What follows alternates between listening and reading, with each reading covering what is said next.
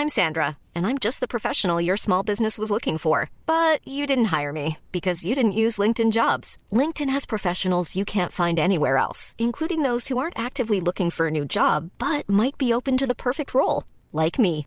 In a given month, over 70% of LinkedIn users don't visit other leading job sites. So if you're not looking on LinkedIn, you'll miss out on great candidates like Sandra. Start hiring professionals like a professional. Post your free job on linkedin.com/people today.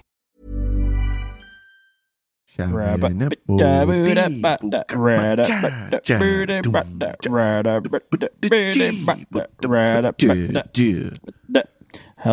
to Two in the Think Tank, and the show where we come up with five sketch ideas, and I am Andy. And I am Alistair Cholmondeley-Birch sketch. What about this? What about that we change the word ideas? We change it to us-dears. Yes. Right? This is my new concept to improve brainstorming and collective decision-making. We-dears. Do you think really us-dears is better than we-dears?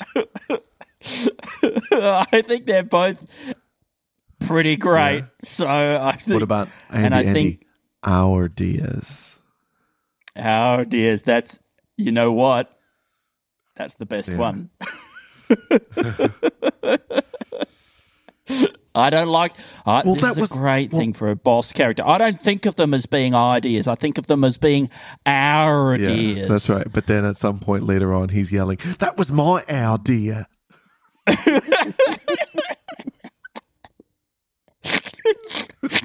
You stole my idea. You stole my idea. Maybe somebody's taken the idea of calling ideas our dears, and he's really upset about it. Our dear was my idea. Yeah, like the big boss walks in, and then later on somebody says, they mention, well, we're calling them our dears, and he goes, Michael, that was a really, I like that term a lot. That's really good. You go, well, I came up with that. That was my idea.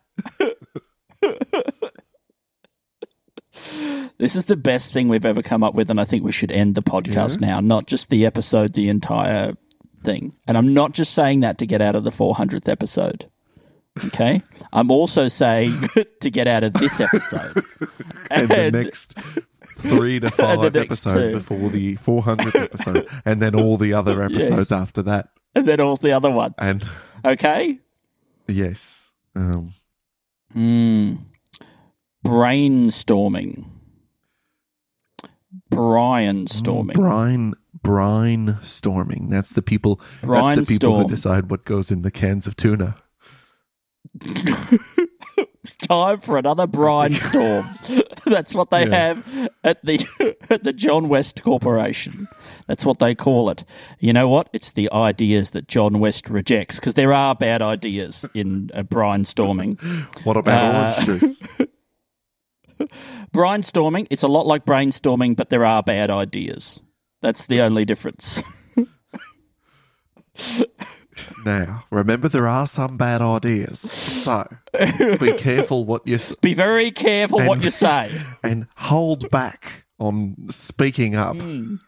We only want good ideas that you could be sure will get a good response from the group.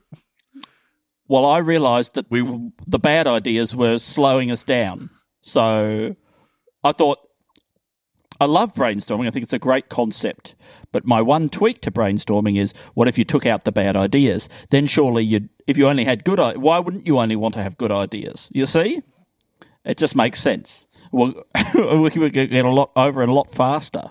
It's going to be basically a brain typhoon. But just the idea that he's just... Like, he just said, I guess I love already just the idea of saying all the opposite stuff that you would say to, like, the whole reason brainstorming was invented, to make everybody feel great and allow the flow of ideas and not to judge anything before you say. I completely agree with you, Alistair. And when you were saying that before, I was thought, this is self-evidently good. I don't need to reinforce it or suggest or compliment Alistair on the idea or build on it or even mention it. I thought I'll just breeze past it. You didn't need to, but You know, I mean, I liked your storm idea as well. I mean, you know, the flurry of other, a cyclone. Yes. You know? The calm in the eye of the brainstorm. Do you think brainstorms on... Yes. Do they rotate clockwise or anti-clockwise? Well, I also wondered, are they different in the Northern Hemisphere? Are they like toilets? Are they, and also, are they big? Would you have a bigger brainstorm on Jupiter? Wow. A brainstorm that's been going for thousands of years. Would you have a red brainstorm?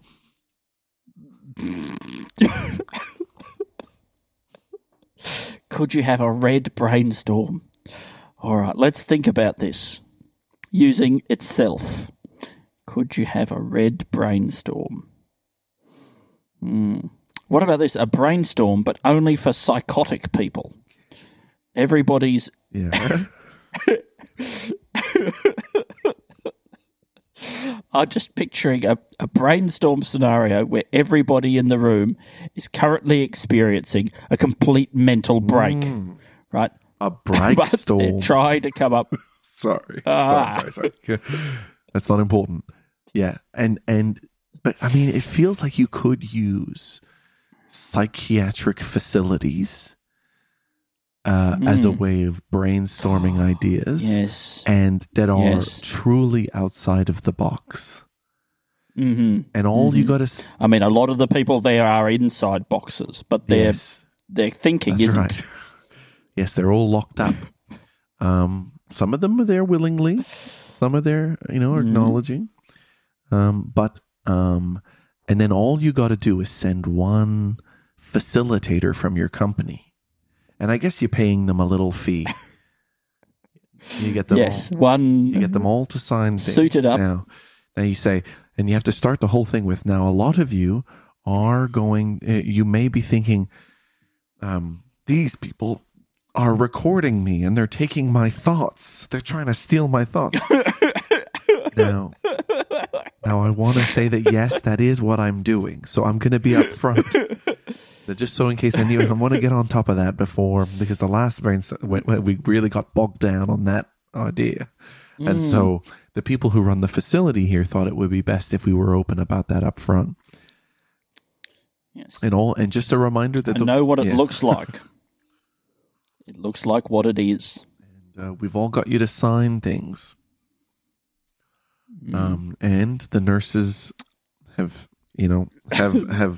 Now, we didn't have a... Unfortunately, I didn't have a whiteboard, but as luck would have it, Erin here has agreed to write the ideas we come up with on the wall with a substance he's produced entirely on his own.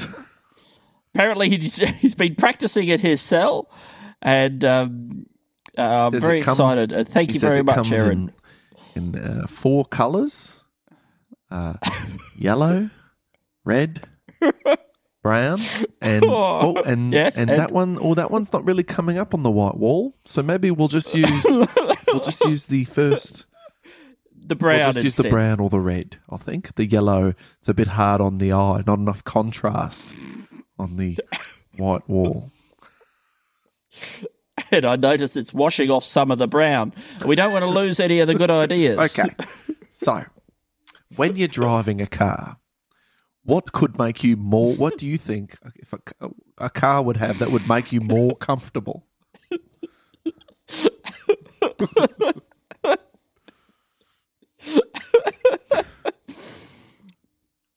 I mean, I think that was all in very good taste, by the way, Alistair, and I think we're on the right side of history. Well, you know, instead of calling it a mental, it's not. It's like, I mean, I think as long as everybody's there willingly and can make a little bit of money on the side, I imagine that while there's probably meetings and there's already things going on, there's probably also a lot of downtime and an opportunity to, you know, help pay for some, if not this treatment. You know, hopefully it's covered by Medicare, but an opportunity to maybe pay for, you know, your life that continues on the outside. Exactly. It's a down payment. You know, it's almost impossible to be on the wrong side of history on account of how history works. Yes. But I imagine if you had been a sentient being present at the exact moment of the Big Bang, a hilarious comment you could have made to anybody else who was there would have been, geez, I really feel like I'm on the wrong side of history. Let's see. Now, I missed... Because time itself had not, or was only just beginning to pass in that instant. And so history had not yet taken place. And therefore, you were on the wrong side of it by virtue of being before history occurs. The wrong side. The right side of history being after it has taken place. What do you think? I really like it a lot, Andy. I'm having. I was writing down the other idea, so I apologize but I really liked how long you were taking to elaborate on it. I was just basically continuing until you said something, and it didn't seem like that was coming. Going to happen for a while. So I apologize. It was just the last idea, the good taste one we made, and I don't mean to say that your idea was in bad taste.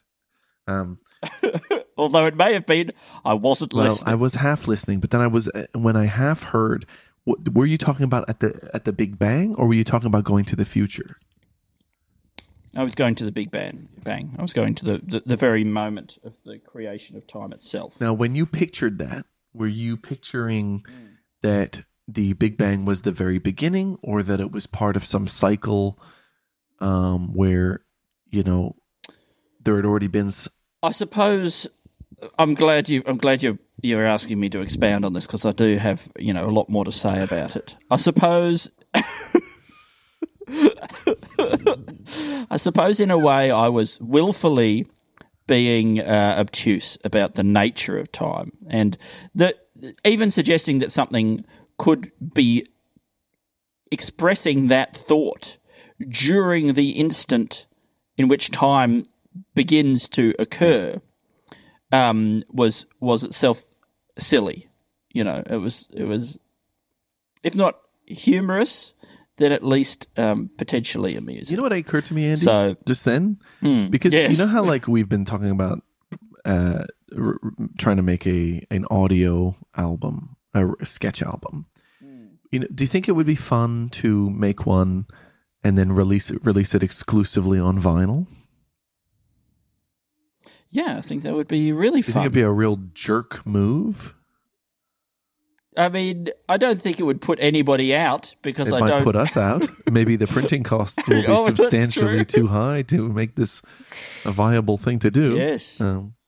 Yes, well, maybe we would be auto-jerks then. Yes. Jerks who only harm themselves. Yeah. The auto-jerk... Autography. No.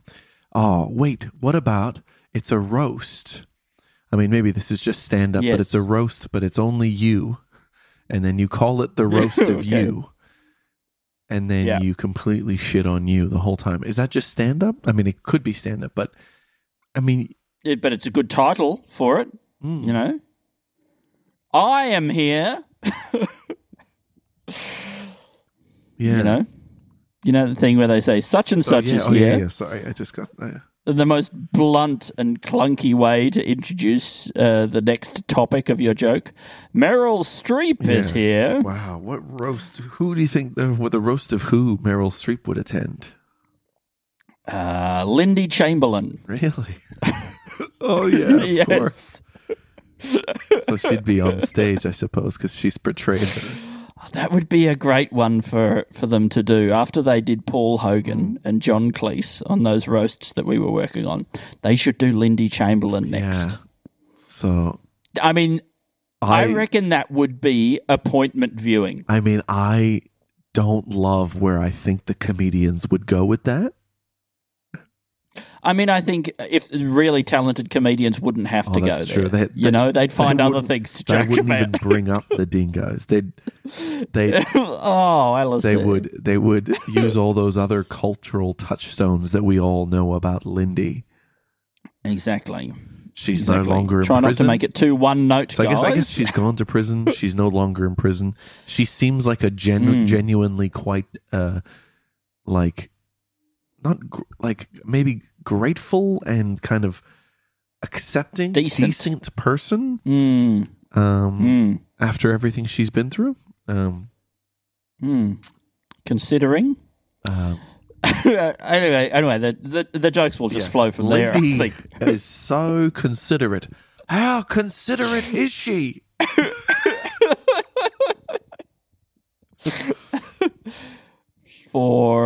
Do we need to explain what we're talking about for overseas listeners? If anybody's ever seen the episode of Seinfeld where Elaine says, "A dingo took my baby."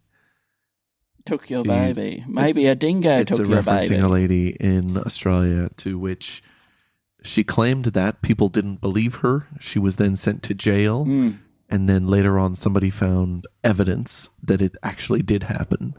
And she was released. Mm.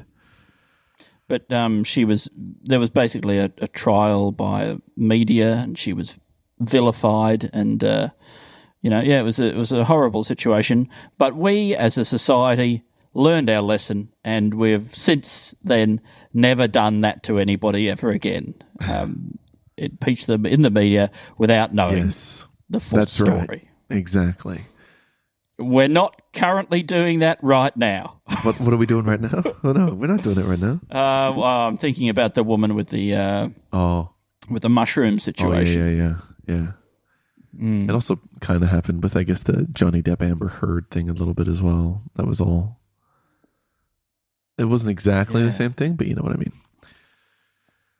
Oh man, we were on such a run of sketch ideas before, where everything we said was a sketch idea. Oh wait, what were we saying about the self jerk off? Oh yeah, I don't know. Is the self roast a sketch idea? Do you think? I think a roast of the self is indeed. A good idea. If you know, I think maybe even as a form of therapy. You know, and I know people say stand up could be therapy, but I'm not talking about it in that way. I'm talking about it in a way in which it's an official licensed therapeutic approach, like electroshock, or cognitive behavioural therapy. It's the roast principle. So, but are you suggesting there could be a type of therapy like that where you go and it's either you do stand up for your therapist or your therapist does stand up about you? That's a really good filmed stand up album concept, right? Is that you do your set either just for your own therapist or maybe for a room full of therapists. Yeah. Well, I guess part of it is Dr. Katz was almost that. Was just, I mean, it, you know, that wasn't the premise, like that they were coming and doing stand-up, but they were just telling their stories, and it was kind of like stand-up. But the format. But I still think that just actually doing it as stand-up, it'd probably be a really good way of, you know, revealing who you are to your therapist, because you're saying these are the things that I think are funny, and I think that is almost deeper of a revelation about who you are, or shallower. Ah, yes. Well, I hadn't thought of it like that. You know, when you think about it, I suppose in many ways it could be revealing a lot less, because then you don't have to say anything about yourself. You can just say you can just, you know, mention international tragedies and then laugh. You know? That is my favorite form. I saw, because we're on Blue Sky now. You and me, right? We're Blue Sky guys. Blue Skies. And that's very good. That's very good. You should skeet that. I saw Martin Dunlop re-posting something that you had originally put on Twitter, which was a screen grab of one of your tweets about trying to enjoy sketches with your offspring. Yeah. Is this a recent? Yes, I tweeted this quite recently. Sorry, I'm still on Twitter a little bit. Maybe more than I And you're not cross-posting? Not all, I am cross-posting some, and then some I'm not cross-posting, yeah. Yeah, right. Well, do you want to repeat it here? Because I thought it was very funny. Do you want to cross-post it onto the podcast? I could try and cross-post it, but I'll have to get it up because you know me, I don't remember lyrics even when we've practiced them a lot. So who am I again? I'm Alistair Cholmondeley-Birch. Yeah, you'll be playing the role of Alistair in this thing. Okay. In this piece of content. As I go by, I see that I have just recently appeared on the Murph's Tavern podcast. Oh, right. Which is a podcast where we look at your favorite Simpsons episode, and mine was the Radioactive Man movie one. And we're on, and I get to appear on there with obviously Murphy McLaughlin, who is the host, but then Ryan Thomas, who is was our wonderful colleague from Mad as Hell, and has worked on things with what's the that binge show that has that guy behind the TV, or the year that was, or the TV, the backside of television. He's also been working on that. Anyway, I'll keep going down, great. Scrolling. I have children under 8 years old. And I'm now editing it because I forgot to put the old in there. I have children under 8 years, and I want to show them the best comedy. But in order for them to get it, one moment I'm explaining some of the most devastating things humans have ever done. And the next moment I'm explaining to them why what we're seeing is a fun twist on that. I mean, I love that. Yeah. I think that's so funny. And it's completely true.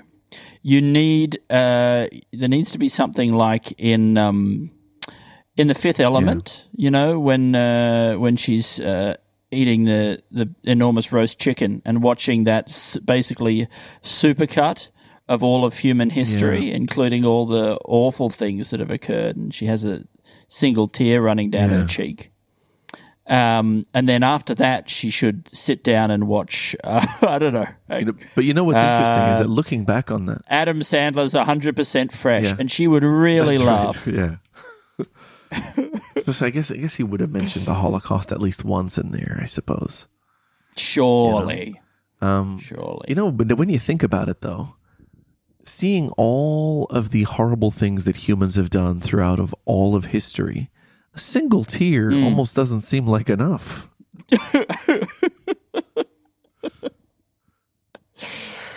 Yeah, how much do you reckon would be the appropriate amount to cry for all tragedy, everything bad that's ever happened? You know, I was crying and just dripping listening to the voice song in that voice ad.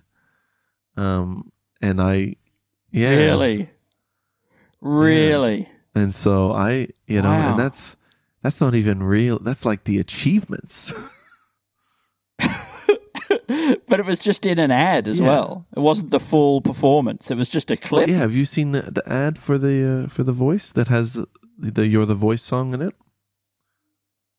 Oh, I thought you were talking about the TV show, The Voice. No.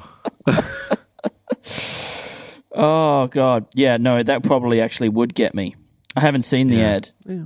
No, I'd like to, though. Yeah, I really. I'll brace myself. Yeah, you go brace.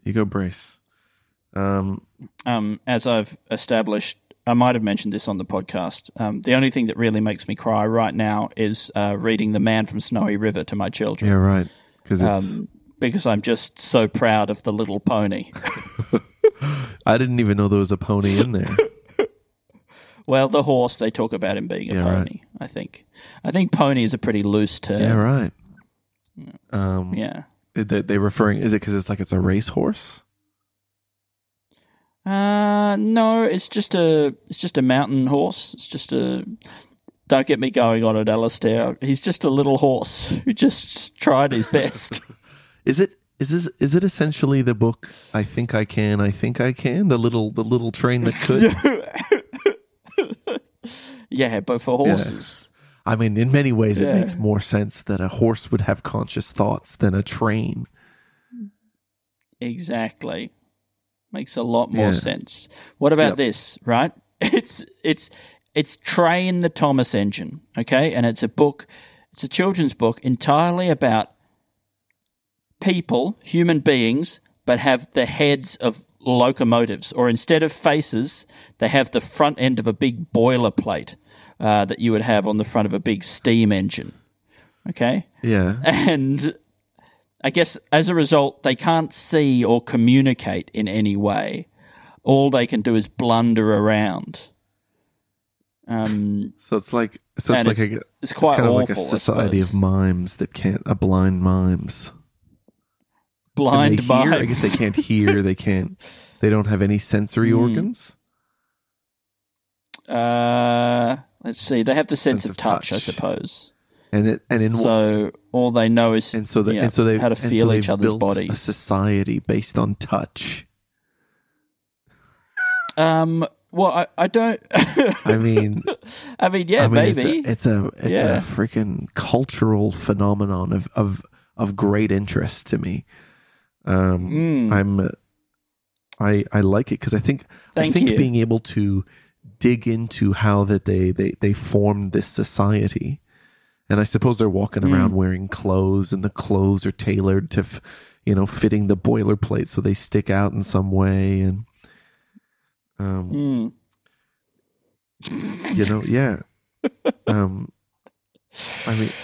write it down? Yeah. But then the other version of Train the Thomas Engine is a kid, I suppose, who's been tasked. This is kind of more in the How to Train My Dragon kind of train, right? Oh, but great. It's a box, and inside the box, now the kid doesn't know this, but this is the backstory for you and me. This doesn't have to go into the thing. The box essentially just produces babies called Thomas, right? Wow. So the box the Thomas engine. Right, yeah, it produces Thomases, but now inside there are people and they're making babies, right? So it's quite a big box, does it only produce a Thomas every 9 months probably because there's more realistically every 18 months? There's multiple couples in there, but the interesting thing is that they don't breed until this kid says the right things outside of it to make it. It's like a puzzle box, And so this kid has to figure out how to make it do that. And so there's a chance that... Sure. And I think the first one was an accident. So let's say he encounters the box, right? And then he's saying things randomly around it, blah, blah, blah. Right, and then he can't get the box to do anything. Then he leaves, and he comes back 9 months later, and a baby comes out. Hiring for your small business? If you're not looking for professionals on LinkedIn, you're looking in the wrong place. That's like looking for your car keys in a fish tank. LinkedIn helps you hire professionals you can't find anywhere else, even those who aren't actively searching for a new job but might be open to the perfect role. In a given month, over 70% of LinkedIn users don't even visit other leading job sites. So start looking in the right place. With LinkedIn, you can hire professionals like a professional. Post your free job on linkedin.com/people today.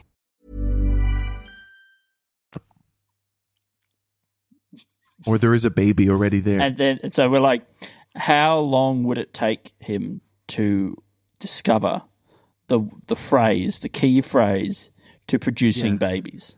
That's right. And, so it's a learning experience. Now, this is a very good sketch. This will go on the this is vinyl. On the audio. This is going on the vinyl album. And look. I think we should start scratching it into, I've got a record here with me. I'll start scratching it into it right now. I don't know. I've got this horrible urge to scratch something out. It could be my ears, but I could just do this record. What about this, Alistair? It's the guys who are tasked with going into the wild, probably riding on horses and hunting the wild tank engines. Mm-hmm. Okay, because you know, the Thomases, they're obviously some kind of beast, right? They couldn't. There's no way that you could make a tank engine like that in a factory. It must be a living thing that arises in nature. Okay, I think it's more plausible to believe that it could arise in nature than it is to believe that it could be made by man in a factory. I think that it's a so I think they exist genetic, in enormous herds that it's right. Through genetic like experiments or something like that that the first one was made. But sure. Then there was a wait. Then there was a what's the name of the place where they all sleep? Fuck. Not a stable. What is it? A garage? No. Sheds. It's just the sheds, isn't it? Yeah, I don't think so. But anyway, a station. It's a station. No. All right. You go. Anyway, hang on. Wait. Where does yard? The yard. Thomas, is it a shunting yard? Tank sleep. Okay, wait. Because I had an idea, and I was going somewhere with right. it. It's Tidmouth Sheds. Anyway, so then there was a shed leak. Fucking hell, wasn't worth it. Was not worth it. You gotta be able to know what words are called before you try to interrupt somebody else's idea. I reckon that was flawless, yeah. Alistair. I think that was perfectly delivered, and. Again, all of this is going straight onto the Bible. We're just going to copy and paste this on. But the out in the sort of Midwest of America, I think, instead of buffalo, there are enormous herds of these, 10-carriage locomotives just charging through the dust, right? And these guys have got to go and they've got to catch them, and then they have to break their spirits in order to make them able to run on the rails and serve the will of man. And it's horrible to watch. Oh, this long process of basically destroying the beautiful wild heart of a tank engine to turn it into a docile beast of burden. Yeah. And nothing more. I feel like their version of bucking would be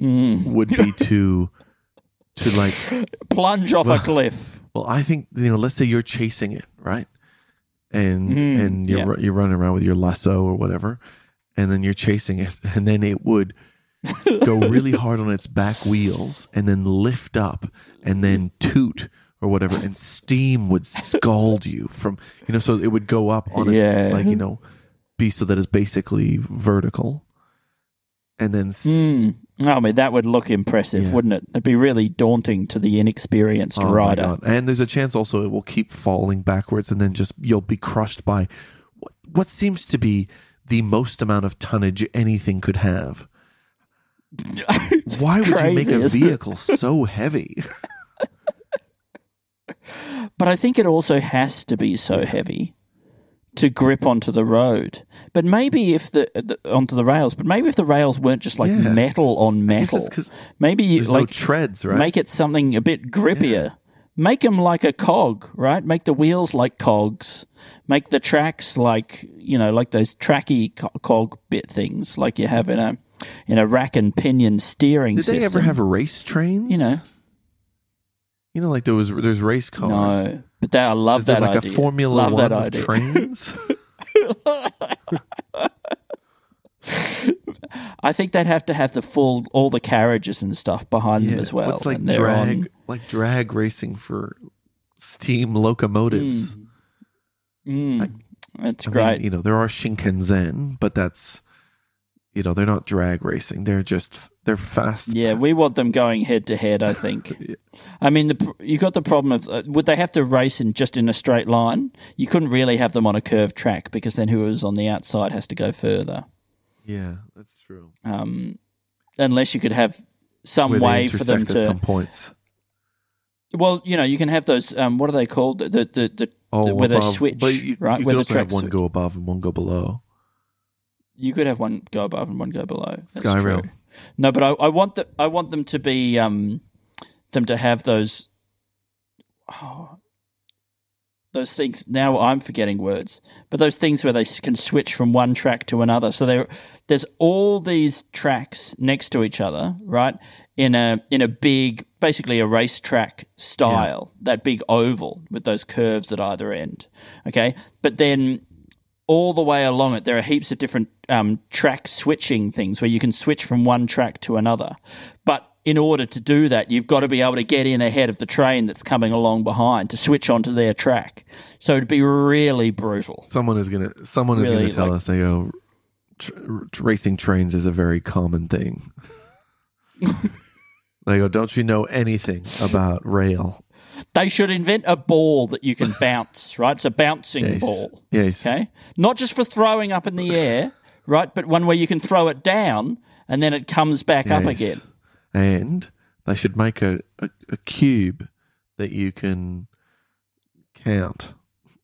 You know, like a cube that's just for counting. You'll have it in schools, things like that. Stick some of the cubes together. Imagine coming up with that idea. The guy who came up with those wooden blocks. Oh, it's a cube, but it's just for counting. It's just for counting. You can't do anything else with it. Couldn't you just use any object at all? Any 10 things? No, these ones are better. These ones will have 10 things on each. Oh, we'll have some that'll have 10 things on them. You go, okay. But we'll have some that'll have 100. You go, that seems like too many. I like this guy, and I like that thing. This cars, but they're just for counting. There are educational cars. Have you ever seen a ball bearing bouncing off a very hard steel surface? I'm not sure, but I already like it. It's very cool to watch. Like if you watch somebody bouncing a ball bearing off an anvil or something like that, a very flat anvil, it has this. It's a fantastic. It bounces smaller and smaller and smaller, and the little clicks get closer and closer and closer together. But it bounces quite well. There should be a sport that's played with enormous steel balls that you bounce off, and you play it on a court of anvils. On a steel court. Yes, on an enormous anvil. I mean, what if it was just with a ball bearing style size ball, and you played on a steel court? Yeah, I really like it. I mean, I really like it. But it's just like as soon as you throw that thing. It's just, it's just skull-crushingly powerful. Well, but no, but if it's quite small, you're saying it's a regular ball bearing, so it doesn't have to be huge, right? So it probably couldn't crush somebody's head, but I do love the idea of like piffing really hard. So we'll use swords, because the sword comes to a very thin edge, so it won't hurt anyone because it's only small. It would only hit such a... How could you be hurt with something so tiny? Small. But you know what I mean, Alistair. You wouldn't be able to throw it, right? It won't be able to have that much momentum that it can actually do that kind of damage, right? Of course. Like if people were in a steel ball. Okay, all right. Think about bullets, right? People throwing bullets at each other. Okay, that's never going to hurt anybody. Filled with steel that much? No, they're made of lead. Yeah, that's heavier. But they're not filled; they're hollow, right? Bullets aren't hollow. They? Some are hollow tip bullets are. That's the ones I was thinking. Most bullets are. Oh, well then. You're 100% correct for the subset. Yes! Okay, but wait. Subset. Let's just say, like, I don't know what size steel ball you were picturing, but I was picturing one at least that you'll be able to see flying through the air.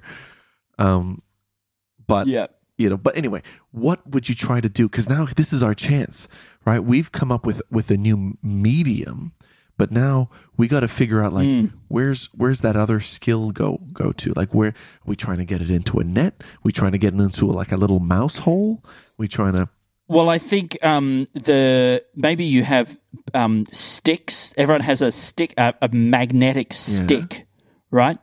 Which you can use not only to sort of try and grab the ball out of the air, but also to deflect the path of the ball, right? So if somebody throws, you won't be able to deflect it much, but if one of your teammates throws it really hard, right, you can sort of deflect it off its course and steer it towards the goal as it shoots past you at top speed. Could you have an electromagnet that also somehow repels it? Could you do that? I think every 30 seconds... It switches. Everybody's running with a huge battery on their back. There's a huge electromagnetic pulse that shoots through the entire stadium. I mean, like a magnetism-based sport is pretty... I think that would be cool. I mean, then it makes you think, well, what if our shoes were also had like metal on them? And so... And then they can run up the walls. Oh, my gosh. I think this is really good. It's the first 3D. It's played in a sphere. Yeah, I mean, if it was slightly... Oh, yeah, sphere is very interesting. Yeah, I was going to say if it kind of had that, like, a velodrome kind of tilt to it. So then, you know, having that magnetism, even if it's just light, it means it's more difficult to run, but it also means that it's easier to keep grip on the incline. How wonderful is the word velodrome? Yeah, that's a really good one. I feel like it's wasted on bicycle racing. I don't think there is enough bicycle racing that anyone cares about in the world for them to justify holding on to the rights to the word velodrome. I think you're right. Yeah. What about? Did I tell you I went to a velodrome? This is because there's one nearby. What about this? The Velcro drome. Yes. Right. And the bicycles have Velcro. They have the fluffy side of Velcro on the wheels, right? And the entire structure is it's a huge sphere, as I earlier suggested, made of the sticky side of Velcro. And you can ride across the roof on the Velcro drome. Somebody should build this. Oh man, imagine holding on to your bike. I know. How tight you gotta I guess you'd have your feet strapped in, but you know. Yeah, have your feet in those little toe clips or something. Especially when you're not going fast at all because of the Velcro. But I mean, that's a fun idea. Like a thing where, let's say you had to kind of crawl on all fours with Velcro hands and to get to the top because the ball is stuck at the roof and the only way to get up there is you probably need to be launched by your friends, by your teammates. That'd be a great tactic. Yeah, because that would be a much more direct and faster way to get thrown up to the roof, right, than it would be to crawl all the way around the side. Velcro ball. I mean, I guess if the goals were up near the roof and you could only access them from the top, I don't know how that would work. Yeah. Okay. It's really good, though. Like, I love the idea of when people are upside down and they try and throw the ball to each other, like they're hanging from the roof and they're passing to each other, but you throw it and it falls away, but it's actually falling down with gravity. It's really good. You could have a roof that's only like a meter off the ground that's covered in Velcro. Okay. And then your whole body is covered in Velcro. And then in order to score, you have to be... hanging from the roof, right? And so then you kind of crawl along the roof. You have to really have a lot of you still stuck to the roof in order to... It's so horrible. It's hard. It would be really hard. Really awful, bad time. I think getting the hit in the head with the steel ball bearing is preferable. What about my idea about throwing bullets at people, though, right? Can we have some sort of scene set in a war somewhere where they don't have the guns, they've only got the bullets, and so they run out and they're throwing bullets at each other? Maybe this has afflicted both sides of the conflict, so it's not totally grim, but people running... They're stuck in a room and there's just a box of bullets, or there's a bunch of ammunition. Yeah, great. Yeah. And like, I feel like you would, like, first you would try throwing it, and then you would really try and sprint and throw. Yeah. Oh, of course. You know? And then when that doesn't work, then you would probably try to throw it at the wall in the hope that it hits the wall hard enough at the back to activate the gunpowder.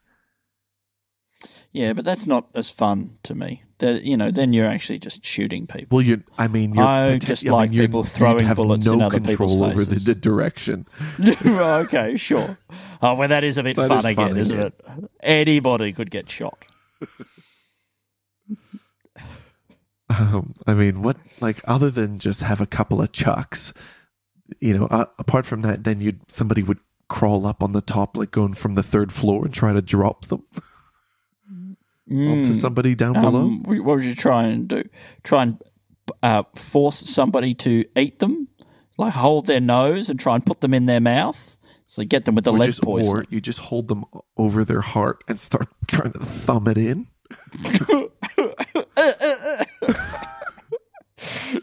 And just for clarity, I want you to know that I'm picturing little rounded off bullets, not some of those like big, long, pointy ones that probably... Of course. You know, would be really unpleasant to see being pushed into someone's chest. Yeah. Okay. We're on the same page here. And I think we can trust the listeners to be imagining the same... fun things. Friendly, but fun bullets. Yeah. Friendly, fun bullets that we are. Thrown bullet Alistair, bell. I don't know if you know this, but we have listeners. Right. And if those listeners support us on Patreon... Yeah. Then they can elect to send us 3 words whenever. They can send them as many times as they want, I think, is one of the flaws in the system. And can any listener who donates that money, supports us, do it? Such as, like, even listeners, say Jim Little? I'd say Jim Little is the perfect example of the kind of listener who could do this. Yeah. That is great because Jim Little has sent in 3 words. 3 words from a listener. So the system works. So would you want to try to guess what those words are? Yeah, okay. The first word is contretemps. Oh, started so good, Andy. God. But unfortunately, it's custard. Oh, okay. Well, I mean, this is already my wheelhouse. Yeah. So is the second word wheelhouse? No, it's not. It's horse, which is so close. Custard. But it's the opposite of a wheelhouse. It's a legged house that you sit on top of, like Snoopy. Yeah, and horse and house are almost exactly the same word. Leg horse. Wheelhouse. Leg horse. Wheelhouse is what is an RV?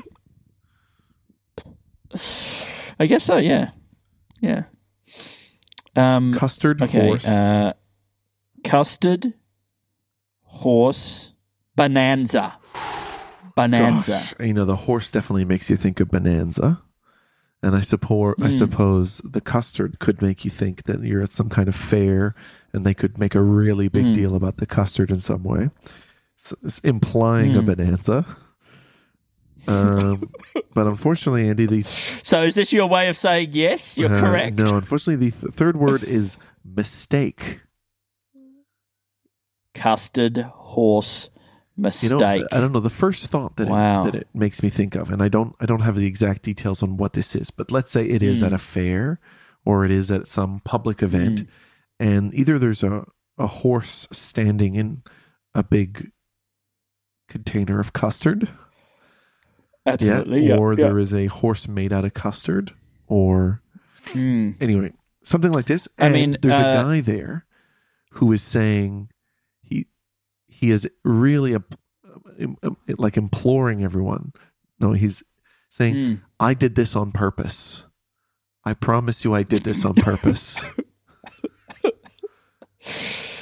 Right. So if it is a mistake, he's not admitting it. Yeah. I mean, if you made a horse entirely out of custard, you know what that would be great for? You would need to, because we're a big fan of non-Newtonian solids on this. or is it non-Newtonian fluids or non-Newtonian solids? Fluids. Temporarily on the show, solids. Right? Big fans. Pressure. We even know what it's called, right? If you made a horse entirely out of custard, you would have to whip the horse, right? The Society for the Prevention of Cruelty to Animals, they wouldn't have anything on you because you have to continue to hit that horse a lot all over its body in order for it to maintain its solidity and its state of horseness. If you stop whipping it, it will die. What doesn't kill this horse only makes it harder. Exactly. So obviously there's that, right? Yes. So you're saying that this horse wants to fall apart and it needs to be constantly whipped, almost like you've put it into like one of those automatic car washes and turned it on really hard, like triple fast, so that it's constantly being whipped, so it keeps its structure. It's almost like you're flogging a living horse. It's kind of like, you know, when they make new atoms, but they can, you know, like heavier and heavier atoms, but they can only stay together for like half a microsecond or something like that. It's trying to figure out, it's theoretical horsicists trying to figure out other types of materials horses could be made out of. And they've, this is why they built that, enormous horse track, horse wash at CERN under Switzerland. It's because they wanted to answer some of science's biggest equestrians.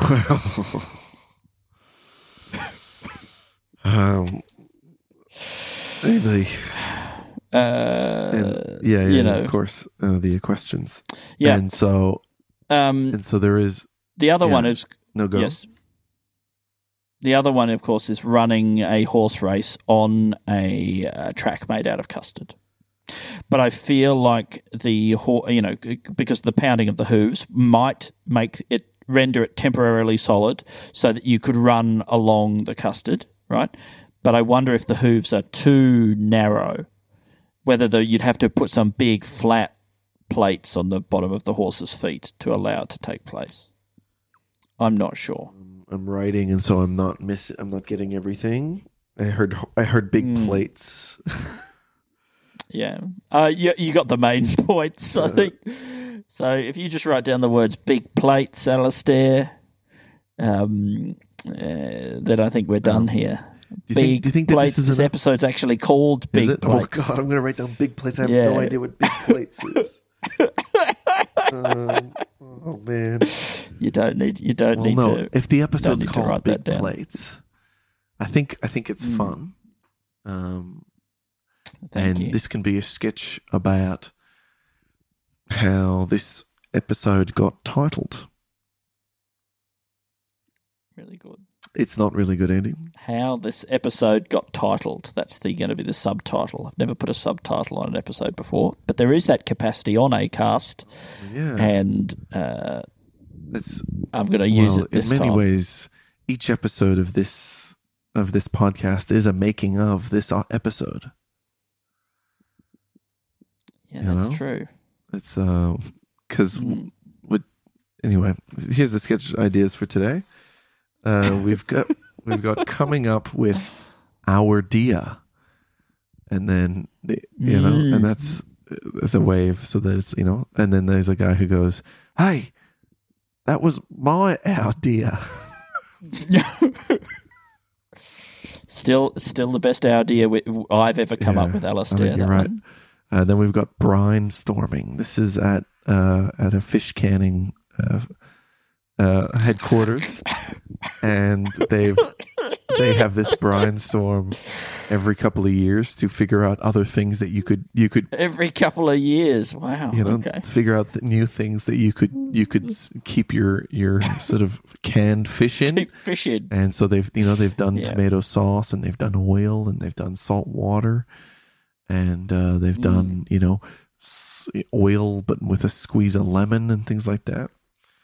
But this one, the difference is that with brainstorming, is a place where you can have bad ideas. So think very carefully before you speak up. Then we have mining the mentally ill for their out-of-the-box thinking, idea generating at the mental facility. And I think we're all across that. We're all very comfortable with it, and we all stand by it 100%. Look, I think I would do it in a tasteful way if I was to ever... Yeah, why can't the rest of us have padded walls? Yeah, exactly. I mean... I'd love that. I am always bashing into things these days. Why not? Why are not the outside of cars covered in soft blankets so that when we run into each other, we don't damage the car? That's actually really... I thought you were going to say when you run into pedestrians or something. But if you do run into a pedestrian and he gets knocked out, well, the blankets are perfect for a sleeping person. Oh, it's ideal. Then we've got a roast of thyself. This is the self-roast. Then we've got train the Thomas engine. And these are train-faced men and women in a society where they don't have any hearing or smell or taste or mouths. And they just somehow survive through the sense of touch, and they've created a society. Yeah, I'm going to put this out there. I don't think it works or helps in any way, but just this word, Brailleway. Yes. That's Brailleway.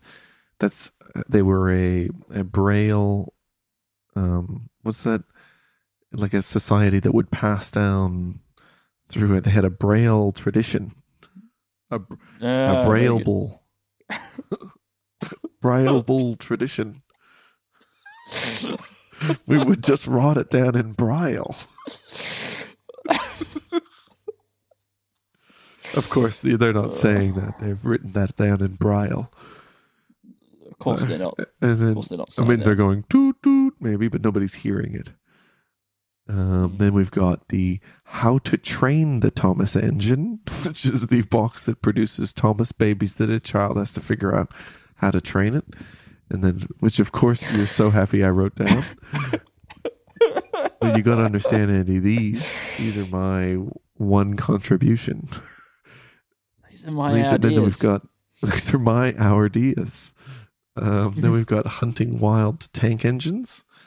And then we got the steel ball sport. I think if it was also in a steel metal sphere, I think that because I think there's nothing more satisfying than rolling a small ball around the walls of a sphere. Oh, it would be awesome. The ways in which you could pass the ball to your teammates by throwing it, right, and having it roll all the way around the perimeter of the sphere, and then they grab it on the other side. I mean, that's television. Yeah. I don't know how you get the cameras in there yet. Doing that roll where you just go, that's it, I'm going the full, like, what's the other one? Not the equator, but the other one? That up, so one. You're... what would you call that? The international date line? I'm going the full international date line. Yeah. I'm going the full Greenwich Meridian. And you're going, like that. Up, that was one of those, and then we got the thrown bullet battle. It's a great scene. I mean, that's when we do our parody of the Saving Private Ryan and Band of Brothers. Well, we'll do it, but there'll actually be a band. There'll be in a brothers. Great. It'll be. The Sex is on Fire guys. Great. The Kings of Leon, are they brothers? Mostly brothers, yeah. Maybe there's a cousin in there or two. Oh, great. And then we got theoretical horse assists, whipping a custard horse to keep it together. But they try to make horses out of different kinds of things and see how. But have you ever thought about this? A non-Newtonian gas. Like, let's say you started boiling custard. I'd love that. Started boiling. I think I've had dreams about that in the past. Instead of having dreams about flying, I used to have dreams where if I just ran really quickly, I could run up into the air. And it would become... I think that's basically a non-Newtonian gas. Oh, yeah, that would be cool. I've definitely had that kind of stuff. But imagine like being on a run so fast that the air becomes a soft cushion that slows you down and that you could land in. Like if you run so fast that you go... Yeah. And jump, and then it just kind of catches you and then drops you on the ground real soft. And then we got big plates. And that's the final sketch idea. So here we go. I used to have great dreams like that, right? About flying and shit. And even the ones about monsters and stuff, I just don't have them anymore. It's just anxiety. Let's just... I'm unprepared for this, either this lesson I've been tricked into teaching at a high school or this sketch show that I have failed to prepare for. That's let's see how you're doing when you don't have 4 children under 6 or whatever. Maybe I'll get it back. Maybe you'll, maybe there'll be just a tiny bit more, relaxedness, zest, zest in your dreams, but also just try eating the zest of a lemon and just see. Zest implants. All right, just like a little slice of your skin, and then just slide like a bit of zest under there. Just see what that does. Yeah. All right. Exactly. Bam.